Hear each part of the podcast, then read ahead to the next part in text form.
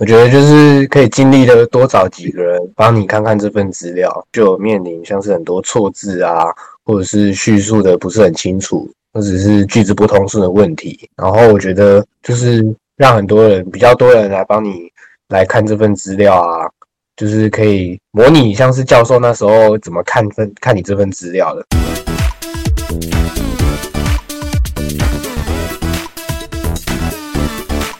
Hello，各位观众朋友们，大家好。那很高兴今天有机会可以邀请到我们的学生明伦哈，来来跟我们分享一下有关于今年他参加特殊选材的一些情况。那我们先请明伦帮我们做个简单的自我介绍好吗？嗯，大家好，就是我是今年参加特殊选材的，主要是电机或者是机械系，然后目前是有。成功的透过这个管道上了中原机械，被上了。那是中原机械的部分嘛？那你们是不是都报名这种电机机械相关的科系呢？对，因为我自己本身是就是有参加过一些机器人啊，以及四轴无人机啊、机器车、橡木车，就是这类相关的竞赛啊，或者一些相关的研习，然后所以也把自己的。理想的科系就是主要定定在电机以及机械这两个科系之间。想我请问一下，其实特殊选材蛮不容易的，你怎么会想要去走特殊选材这条路呢？其实一开始在接触就是这些领域的时候，并没有特别一定要就是要走那个管道。其实那时候也不太了解，就是有特殊选材，是大概在高二啊、高一的时候，就是有学校的学长姐。有陆陆续续的有上榜，像是一些台青教程的学校，然后到我这边的时候，就是我是高二的时候有接触到我们学校有一个上海洋职工的学长，然后他就是觉得我的经历其实也蛮适合透过这个管道去申请，然后也是在他的一些建议啊，然后指导下，有时候帮助我了解这个管道，然后最后也是决定试试看。然后目前是有成功了。那想要特别想要请名人分享一下，因为过去这段时间其实你也蛮辛苦的。我想请问一下，你在这个特殊选材这个申请的过程里面当中，有没有什么让你觉得比较印象深刻的事情？你可以跟我们的观众朋友做一个分享吗？可能就是面试的时候教授的那些问题啊，其实也能蛮帮助我了解我自己的嘛，就是。像是有的就是参加这些竞赛的一些经验啊，然后未来的理想目标啊，透过这个准备的过程，就是也对自己更提升自己的信心啊，然后对自己的目标、未来理想，就是有更深刻、比较印象深刻的这些。那再具体说明一下是什么样的问题，然后让你有一些不一样的思考点。像在准备的时候，就是可能要去探讨，就是教授可能会对我有什么问。问题疑问，然后就会去，也会自己去了解，就是一些未来我大学四年要做什么啊，然后参加什么竞赛啊，学习什么样的课程，以及哪些教授是吸引我的地方，或者是我可以透过这个管道，或者是之后在应用一些方面，就是帮助我们其他学校的学弟妹。去更加了解这个管道等等。其实透过在这个收集资料，然后在准备的过程里面当中，其实对自己的未来的规划其实更加的清楚啦。我想请问一下，因为你是我的付费学员的学生，你当初怎么会想要呃来付花钱然后买我的课程呢？那个时候其实算是有刚在开始制作这个备审资料的部分，然后。我是只有找，因为其实没有认识到很多有这方面经验的人，然后我是觉得想要找老师，就是有不同样的观点啊，或者是不一样的想法。因为如果只是自己来完成的话，其实很难去想象，就是教授会用什么角度来看这份资料，或者是其他人的想法怎么样。所以我主要的目的就是想要找不一样的人，然后来帮我看看这份资料，或者是。去怎么样更完善的让教授了解我的一些特质啊、读书计划、申请动机，甚至是到练习面试等等。嗯嗯，那你觉得在使用的这一套课程里面当中，就是你觉得这个使用体验上感觉呃有有什么样的情况吗？就是你觉得这套课程对你有有哪一些的呃帮助，或者是呃你觉得我在这里面当中扮演什么样的角色？有没有提供给你一些实质上的一些建议吗？有啊，当然就是在每次练习面谈的时候啊，或者是一起看资料的时候，老师就会给我蛮多的方向，或者是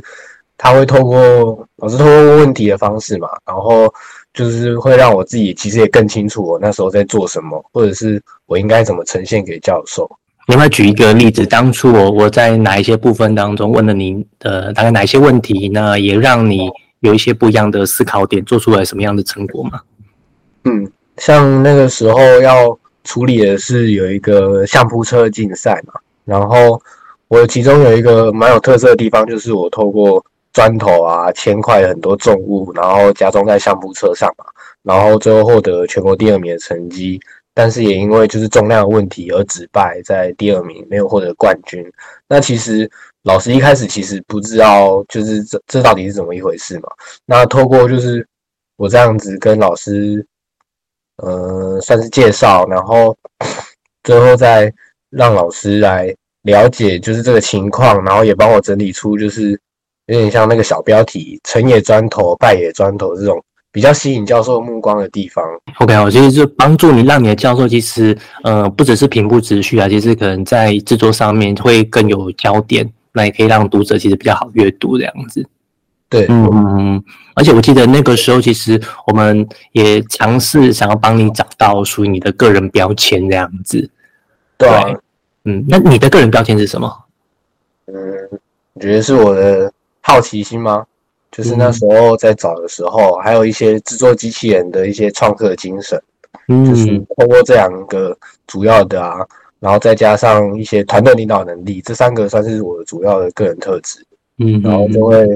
在。就是每个竞赛中就会多多少少去提到这样子的特质。嗯嗯嗯嗯，我记得那个时候特别在帮你呃寻找标签的过程，因为刚刚那三个是你的优点。那我我就那时候在串联的过程里面，其实透过你的那个砖头的那个比赛，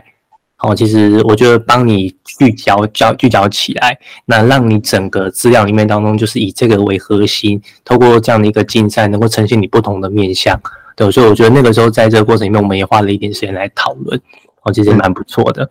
那接下来当中啊，其实会有一些同学准备要去参加个人申请，那个人申请其实也是要准备这个卫生资料的。你觉得以你这样的一个呃前辈的经历，那也不能说前辈啊，就是说你有这样的一个经历，你觉得你能够给现在的这一届要参加个人申请的同学，如果他们要做资料，你会给他们什么样的建议吗？那你要不要就是简单的跟你们跟他们分享一下？我觉得就是可以尽力的多找几个人帮你看看这份资料，因为像我那时候其实一开始在做的时候就有面临像是很多错字啊，或者是叙述的不是很清楚，或者是句子不通顺的问题。然后我觉得就是让很多人比较多人来帮你来看这份资料啊，就是可以。就是模拟像是教授那时候怎么看分看你这份资料的，因为你自己在看的时候，其实很难去想象，就是教授为什么会不理解你，或者是教授会想要知道什么地方。那我觉得透过请其他人帮你看资料的这个过程，就是可以除了让你更了解你这份资料该往哪些方向去呈现啊，或者是什么重点要讲出来，或者是一些细节啊、错字啊，嗯，整个排版等等都会蛮有办法。蛮有帮助的，嗯嗯，多找一些人来协助帮忙看一下，不要做自己的这个角度，从不同的视角来看自己的资料制作过程，可能会有蛮好的一些呃想法，哦，可以给你一些建议这样子。嗯，那假如明年有一群人，他们也想要参加特殊选材，或者是未来，那身为特殊选材录取生的你，那你会给这些明年或后年要参加的学生有什么样的建议吗？如果是高一或高二的话，就会建议他们就是可能去尽可能的往自己有兴趣的竞赛啊，然后小论文啊、专题报告啊、自主学习的方向，或者是参加一些证照检定去考取它。觉得其实如果要往特殊选材这个管道的话，其实都会蛮有帮助。就是说，其实他们会需要有在趁这个时候累积一些经历啦，那透过这些经历当中，然后帮助。呃，让他们可以在接下来当中高三要整理资料的过程里面，比较有一些素材可以来使用这样子。因为那时候在做的时候，其实就会去参考很多学长姐的一些意见，或者是他们那时候有做过哪些事情。然后就是一开始在做的时候，就会觉得哇，他们其实都都很像怪物，然后每个人的资料都很丰富啊，然后就觉得自己是为什么可以跟他们一样，就是有这样子的目标，所以觉得其实丰富自己的历程啊。哦，还有就是在做的时候要记得保存很多照片，或者是当下的心情的记录等等，就是可以帮助未来在要做资料的时候。